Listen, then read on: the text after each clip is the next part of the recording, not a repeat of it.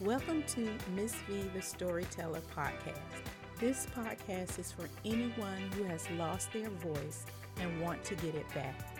I lost my voice at a very young age, and it took me years of pain and hurt to get it back. On this podcast, I will bring you personal stories that will make you laugh, cry, think, heal, and in some cases, propel you into making new and better choices. At the end of each story, I give you my thoughts of what happened. I also ask you probing questions to make you think about how you would have handled the situation. No one is perfect and no answer is wrong. So let's get started today with a new story. If you like the story, I just ask you to subscribe, share, and follow me.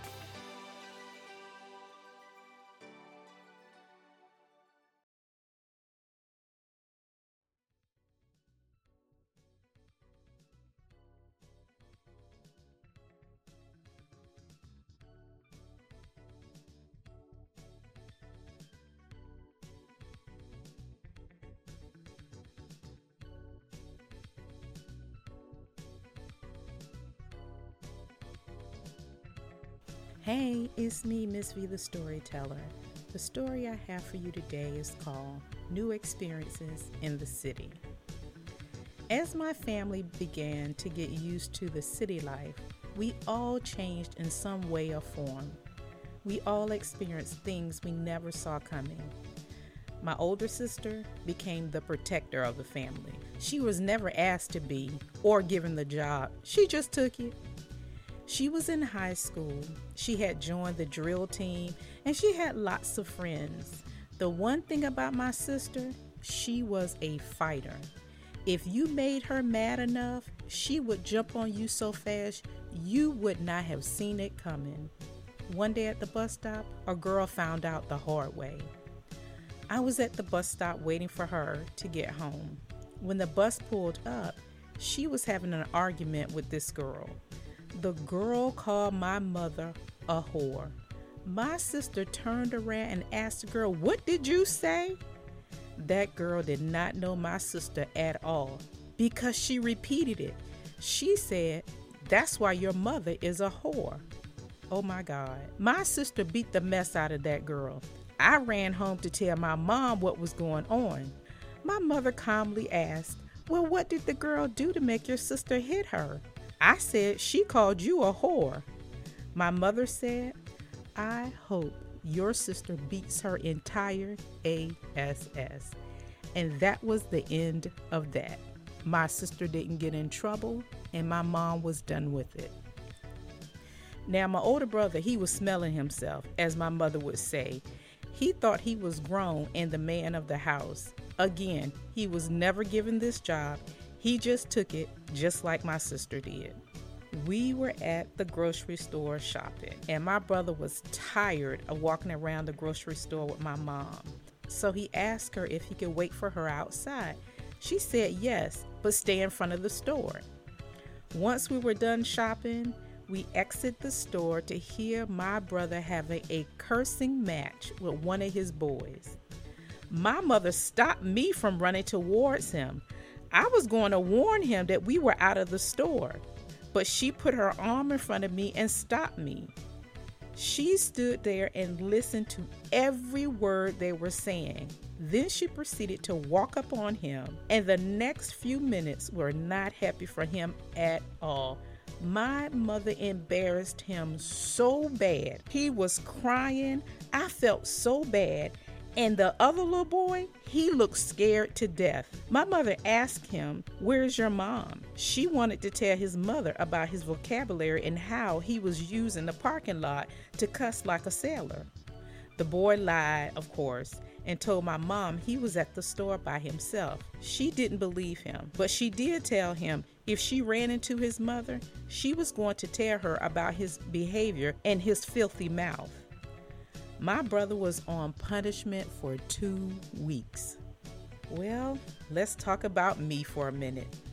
If you've been listening to any of my stories, you know that I didn't talk much in school and I was very shy.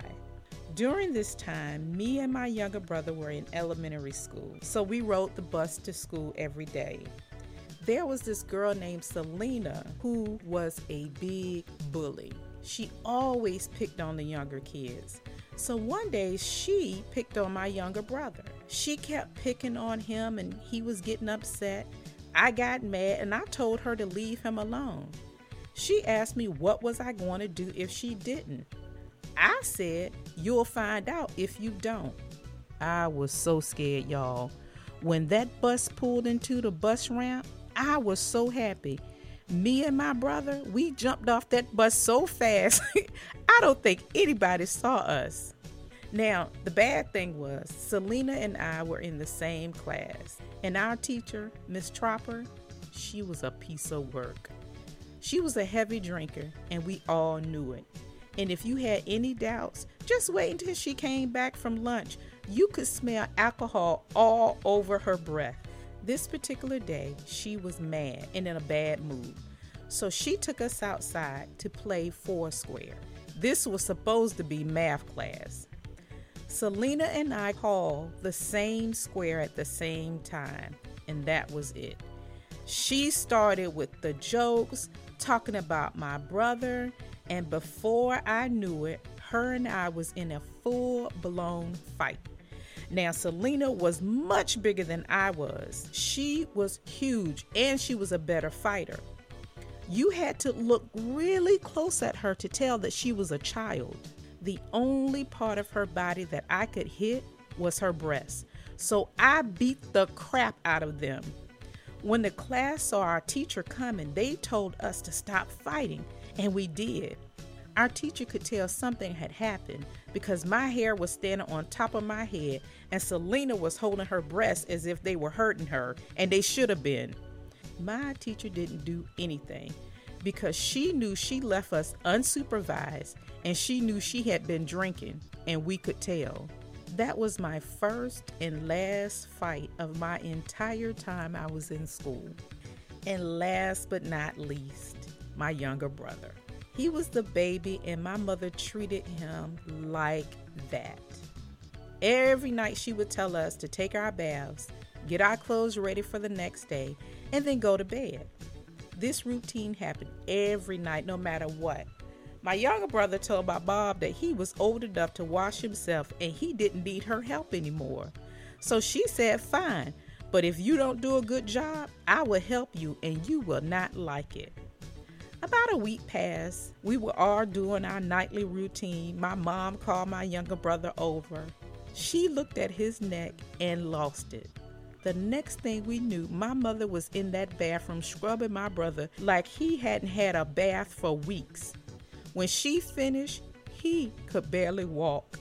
He was crying, he was red all night long. We kept hearing him making sounds of pain. I felt so bad for him. But she did warn him.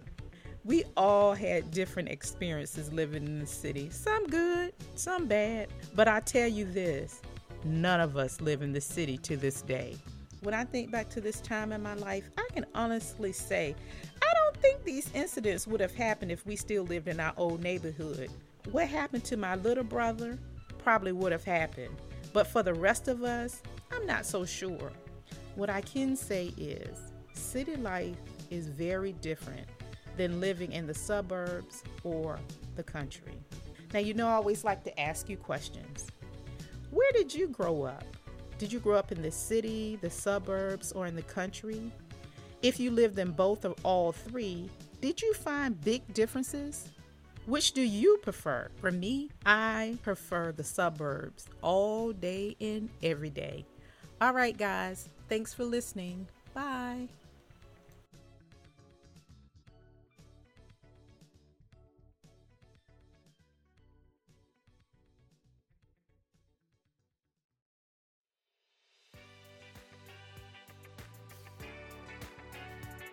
Thank you for taking the time to listen.